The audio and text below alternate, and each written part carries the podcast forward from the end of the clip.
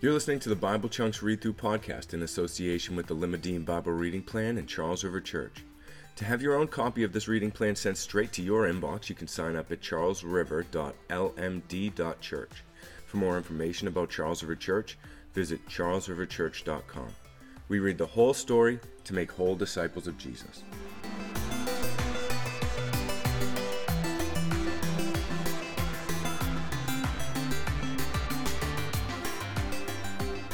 Hey, welcome to Bible Chunks, where we read through the Bible in the chunks or sections based on themes that it was designed to be read in so we can get a better handle on the story of God.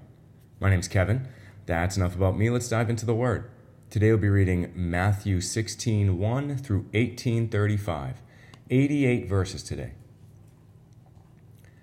And the Pharisees and Sadducees came, and to test him they asked him to show them a sign from heaven. And he answered them, When it's evening, you say, It'll be fair weather for the sky is red. And in the morning, it'll be stormy today, for the sky is red and threatening. You know how to interpret the appearance of the sky, but you cannot interpret the signs of the times. An evil and adulterous generation seeks for a sign, but no sign will be given to it except the sign of Jonah. So he left them and departed. When the disciples reached the other side, they had forgotten to bring any bread. Jesus said to them, Watch and beware of the leaven of the Pharisees and Sadducees. And they began to discuss it among themselves, saying, We brought no bread. But Jesus, aware of this, said, O you of little faith, why are you discussing among yourselves the fact that you do not have bread? Do you not yet perceive? Do you not remember the five loaves of the five thousand, and how many baskets you gathered? Or the seven loaves for the four thousand, how many baskets you gathered? How is it that you fail to understand that I did not speak about bread? Beware of the leaven of the Pharisees and Sadducees. Then they understood that he did not tell them to beware of the leaven of bread, but the teaching of the Pharisees and Sadducees. Now, when Jesus came into the district of Caesarea Philippi, he asked his disciples, Who do people say that the Son of Man is? And they said, Some say John the Baptist, others say Elijah, and others Jeremiah or one of the prophets. He said to them, But who do you say that I am? Simon Peter replied, You are the Christ, the Son of the living God. And Jesus answered him, Blessed are you, Simon Bar-Jonah, for flesh and blood has not revealed this to you, but my Father who is in heaven. And I tell you, you are Peter, and on this rock I will build my church, and the gates of hell shall not prevail against it. I'll give you the keys of the kingdom of heaven, and whatever you bind on earth shall be bound in heaven, and whatever you loose on earth shall be loosed in heaven. And he strictly charged the disciples to tell no one that he was the Christ. From that time, Jesus began to show his disciples that he must go to Jerusalem and suffer many things from the elders and chief priests and scribes, and be killed, and on the third day be raised. And Peter took him aside and began to rebuke him, saying, Far be it from you, Lord. This shall never happen to you. But he turned to Peter and said, Get behind me, Satan. You're a hindrance to me for you're not setting your mind on the things of God, but on the things of man. Then Jesus told his disciples, If anyone would come after me, let him deny himself and take up his cross and follow me. For whoever would save his life will lose it, but whoever loses his life for my sake will find it. For what will it profit a man if he gains the whole world and forfeits his soul? Or what shall a man give in return for his soul? For the Son of Man is going to come with his angels in the glory of his Father and then he will repay each person according to what he's done. Truly I say to you, there are some standing here who will not taste death until the Son of Man is coming in his kingdom. And after six days, Jesus took with him Peter and James and John, his brother, and led them up a high mountain by themselves. And he was transfigured before them. And his face shone like the sun, and his clothes became white as light.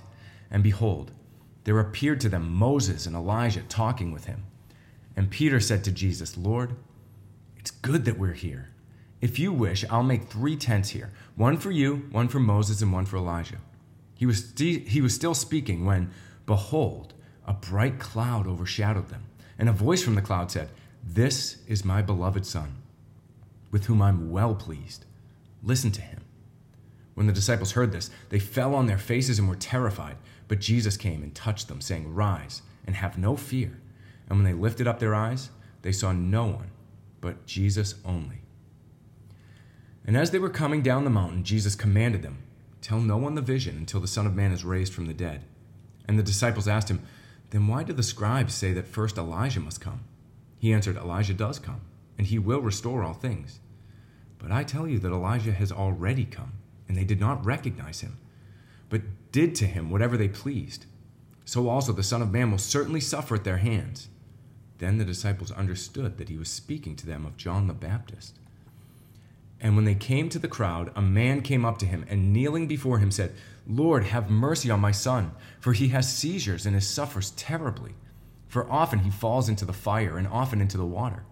And I brought him to your disciples, and they could not heal him. And Jesus answered, O faithless and twisted generation, how long am I to be with you? How long am I to bear with you? Bring him here to me. And Jesus rebuked the demon, and it came out of him, and the boy was healed instantly. Then the disciples came to Jesus privately and said, Why could we not cast it out? And he said to them, Because of your little faith.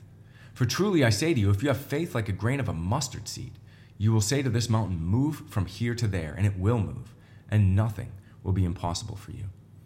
As they were gathering in Galilee, Jesus said to them, The Son of Man is about to be delivered into the hands of men, and they will kill him, and he'll be raised on the third day.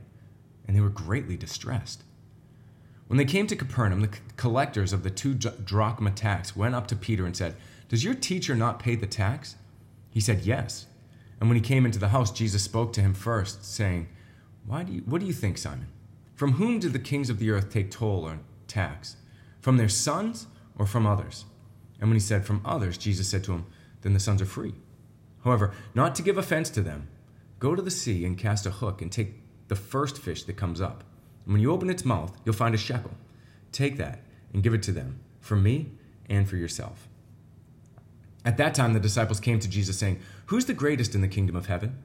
And calling to him a child, he put him in the midst of them and said, Truly I say to you, unless you turn and become like children, you will never enter the kingdom of heaven. Whoever humbles himself like this child is the greatest in the kingdom of heaven.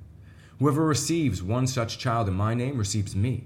But whoever causes one of these little ones who believe in me to sin, it would be better for him to have a great millstone fastened around his neck and be drowned in the depth of the sea. Woe to the world for temptations to sin, for it is necessary that temptations come, but woe to the one by whom the temptation comes. And if your hand or foot causes you to sin, cut it off and throw it away. It's better for you to enter life crippled or lame than with two hands and two feet and to be thrown into the fire of hell. And if your eye causes you to sin, tear it out and throw it away. It's better for you to enter life with one eye than with two eyes to be thrown into the hell of fire. See that you do not despise one of these little ones. For I tell you that in heaven their angels always see the face of my Father who's in heaven. What do you think? If a man has a hundred sheep and one of them has gone astray, does he not leave the ninety nine on the mountain and go in search of the one that went astray? And if he finds it, truly I say to you, he rejoices over it more than the ninety nine that never went astray. So it's not the will of my Father who is in heaven that any one of these little ones should perish. If your brother sins against you, go and tell him his fault between you and him alone. If he listens to you, you've gained your brother. But if he does not listen, take one or two others along with you, that every charge may be established by the evidence of two or three witnesses. If he refuses to listen to them, tell it to the church. And if he refuses to listen even to the church, let him be to you as a Gentile and a tax collector. Truly I say to you, whatever you bind on earth shall be bound in heaven, and whatever you loose on earth shall be loosed in heaven. Again, I say to you, if two of you agree on earth about anything they ask, it will be done for them by my Father in heaven. For where two or three are gathered in my name, there am I among them. Then Peter came to, up to him and said, Lord, how often will my brother sin against me and I forgive him? As many as seven times? Jesus said to him, I do not say to you seven times, but seventy seven times. Therefore, the kingdom of heaven may be compared to a king who wished to settle accounts with his servants.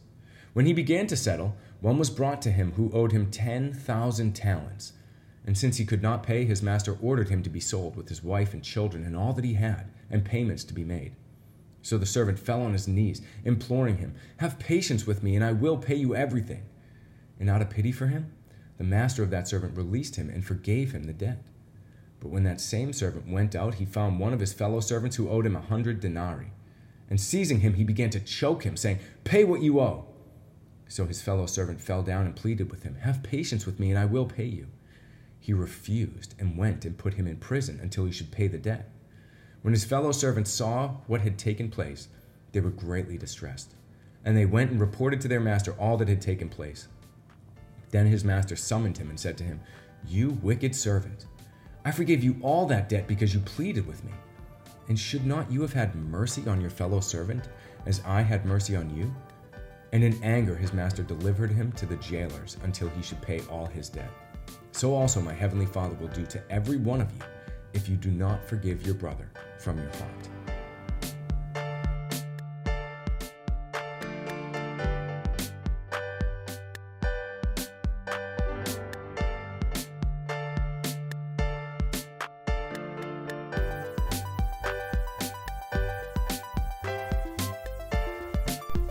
So, we talked earlier in the book of Matthew about how Jesus checks all the boxes, all the prophecies that need to be fulfilled for the Messiah. He comes from the right family line. Uh, he he is representing Israel by being led off to Egypt and then coming out of Egypt. Just prophecy after prophecy being fulfilled. Check, check, check, and then he starts his ministry. He's bringing the kingdom of heaven with him. He's healing the sick. He's healing the blind. He's rebuking and casting out demons. He's he has control over the waves and the weather. This is not an ordinary man. This is not an ordinary prophet. This is the Son of God. And today we have it confirmed. The Pharisees and Sadducees are still questioning and doubting and asking for signs. And Jesus tells them, What's uh, you've seen a, a hundred signs. So no no more signs are going to be shown to you except the sign of Jonah. And just as Jonah was in the belly of the fish for three days and three nights, Jesus is going to be in the belly of the earth for three days and three nights, and then, well, I guess for three days, and then he's going to rise again from the dead, just as Jonah was spat out on the land. And so Jesus then go eh, going across to the other side of the lake. His disciples are like, "Oh no, we forgot bread."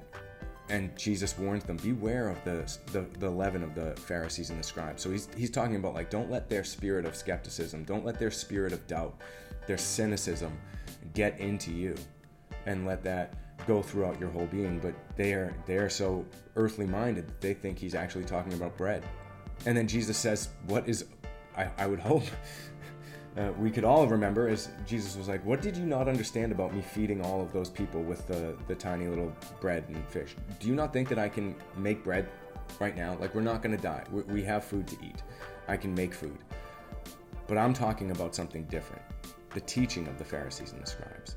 And then right after that, Jesus asks the most important question that he asks each one of us Who do you say that I am? Who do you say that the Son of Man is? So some, he first he asks, who do, who do people say that I am? And, and he's saying some people say you're John the Baptist, some people say that you're Elijah, some say you're Jeremiah, one of the prophets. And then he says, well, well, who do you say that I am? Don't rest on what other people say about me. Who do you say that I am? And Simon Peter finally says, You are the Christ, the Son of the living God. And Jesus answers him, Blessed are you, Simon, son of Jonah, because flesh and blood, earthly things, earthly reasoning, this hasn't, that isn't how this was revealed to you. My Father who's in heaven has opened your eyes to see. So you are blessed, Simon Peter. You are blessed. You believe the truth. And then he says, I'll tell you the truth. You're Peter. You're the rock. And on this rock, I'm going to build my church. On this profession that I am the Christ. And Peter, you're going to have a very important role to play. I'm going to build my church, and the gates of hell shall not prevail against it. And then he goes into immediately from there predicting his death and resurrection. And Peter's like, No, absolutely not. And Jesus goes, Oh, you're right back to thinking in an earthly way. You're reasoning with your head, not not not with the spirit and he rebukes Peter. And then Jesus tells him, All right, if you're going to follow me, you're going to have to take up your cross. It's not going to be an easy road, but you can gain the whole, whole world and, and lose your soul.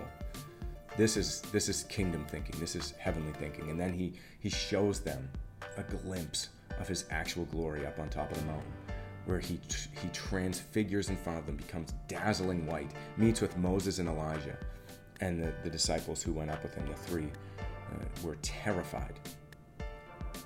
And uh, and and then Jesus reveals that John the Baptist was the Elijah to come. So another checkbox. because they had said that Elijah was going to come as a forerunner to the Messiah. And we have the Elijah who was to come. He was dressed like Elijah, he spoke like Elijah. John the Baptist was that Elijah to come. And right afterwards came Jesus, baptized by him. Jesus then goes and he heals more people who are uh, afflicted with demons, and then he foretells his death and resurrection again. So he's he's not holding back. We're getting towards the end of his ministry. He wants his disciples to get it. Now that he now that they understand that he is not just a man, he is not just a prophet. He is the son of God, the Christ. And now he's letting them in a little bit more. I'm going to die and I'm going to be raised again on the third day. And they're they're confused and they're scared, but they're still tempted to go back into earthly thinking where they're the disciples are arguing about who would be the greatest. And Jesus says, You got to become like a little child. You got to be completely dependent on me. Don't try to reason in your own strength. Try, don't try to, to work in your own strength. Be completely dependent upon me. Become like a little child. You're going to be tempted to sin. But everything that you can, put your eyes on me. Keep following after me.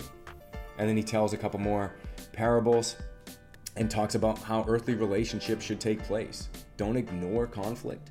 Don't just hope that it goes away and sleep, sweep it under the rug. In a spirit of love and, and restoration, approach your brother and, and, and have the discussion. And so that's a very important and challenging uh, challenging word for us. But he he is saying this is how relationships work in the kingdom. We don't just pretend that everything's okay. We make sure that everything's okay, and we lead into everything with a spirit of love. And then he goes on and tells a really famous parable about the unforgiving servant. If you have been forgiven an immense amount, how can you not forgive somebody who owes you a smaller debt?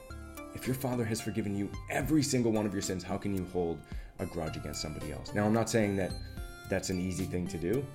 People in, in a broken, failed, sin stained world are going to sin against us, and it's going to be very real sin. But Jesus, for the sake of your soul and for the sake of your heart, is telling you remember how much you've been forgiven and let that work in your hearts until you can extend that forgiveness to others.